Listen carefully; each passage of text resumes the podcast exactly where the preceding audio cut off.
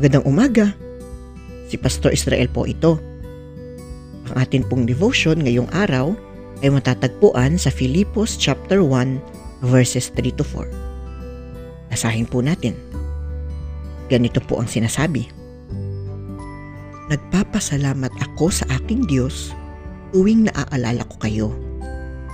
Ako ay nagagalak tuwing ako'y nananalangin para sa inyong lahat.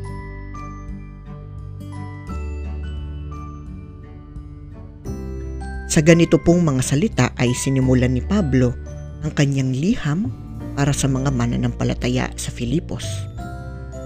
Ipinapakayag niya ang kanyang kasiyahan na alalahanin at palaging ipanalangin ang kanyang mga kapatid sa pananampalataya na matagal na niyang hindi nakakapiling.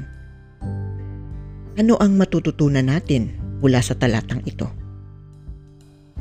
Mga kapatid, siguro meron tayong mga kapatiran o mga mahal sa buhay na matagal na nating hindi nakakasama. Marahil sila ay pumanaw na o sadyang nasa malayong lugar lamang. Ngunit hindi po ito hadlang upang sila ay palagi nating alalahanin at ipanalangin. Lalong-lalo na po ang ating mga minamahal at ang ating mga kapatid na ito. At nawa, katulad nga ng mga salita ni Pablo sa talatang ito, ang ating pag-alala sa kanila ay magdala din sa atin ng kagalakan.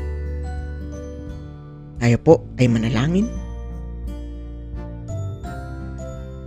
O Diyos, salamat po sa buhay ng aming mga kapatid sa pananampalataya. Sa aming pag-alala sa kanila, malakip nito ang aming panalangin para sa kanilang kabutihan at kaligtasan. Amen.